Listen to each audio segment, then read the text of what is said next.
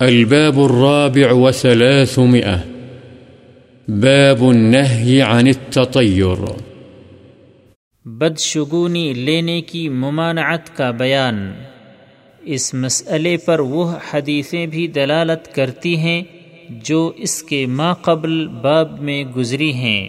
وعن أنس رضي الله عنه قال قال رسول الله صلى الله عليه وسلم لا عدوى ولا طيرة ويعجبني الفأل.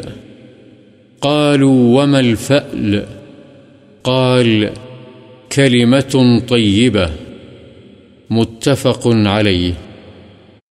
حضرت انس رضی اللہ عنہ سے روایت ہے، رسول اللہ صلی اللہ علیہ وسلم نے فرمایا، بیماری کا ایک سے دوسرے کو لگ جانا اور بدشگونی لینا کوئی چیز نہیں، اور مجھے فال اچھی لگتی ہے۔ صحابہ کرام رضی اللہ عنہم نے پوچھا، فال کیا چیز ہے؟ آپ صلی اللہ علیہ وسلم نے فرمایا، اچھی بات کا سننا اور اس سے خیر کی امید وابستہ کر لینا۔ بخاری و مسلم۔ وعن ابن عمر رضي الله عنهما قال قال رسول الله صلى الله عليه وسلم، لا عدوى ولا طيرة وإن كان الشؤم في شيء ففي الدار والمرأة والفرس۔ متفق عليه۔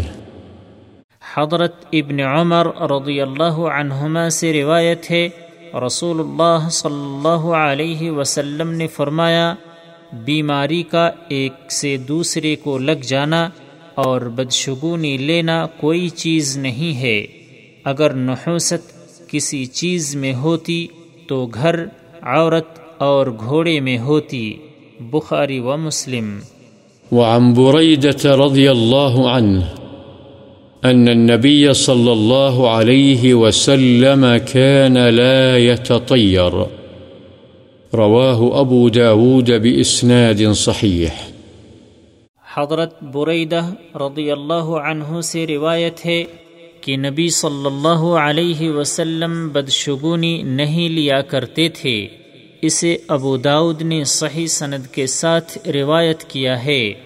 وعن عروة بن عامر رضي الله عنه قال ذكرت الطيرة عند رسول الله صلى الله عليه وسلم فقال أحسنها الفأل ولا ترد مسلما فإذا رأى أحدكم ما يكره فليقل اللهم لا يأتي بالحسنات إلا أنت ولا يدفع السيئات إلا أنت ولا حول ولا قوة إلا بك.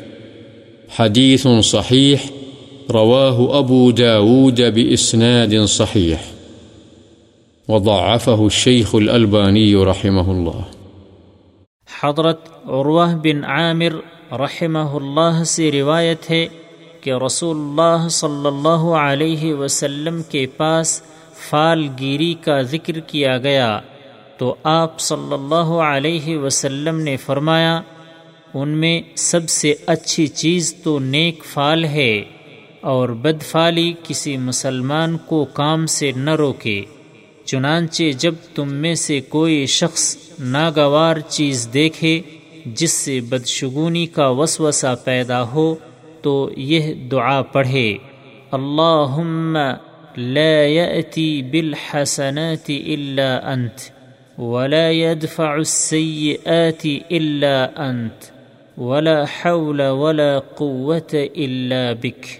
یعنی یا اللہ، تیرے سوا کوئی بھلائیاں نہیں پہنچاتا، اور تیرے سوا کوئی برائیاں نہیں ٹالتا، اور برائیوں سے بچنا اور نیکی کرنے کی قوت سے بہرور ہونا تیری ہی توفیق سے ممکن ہے۔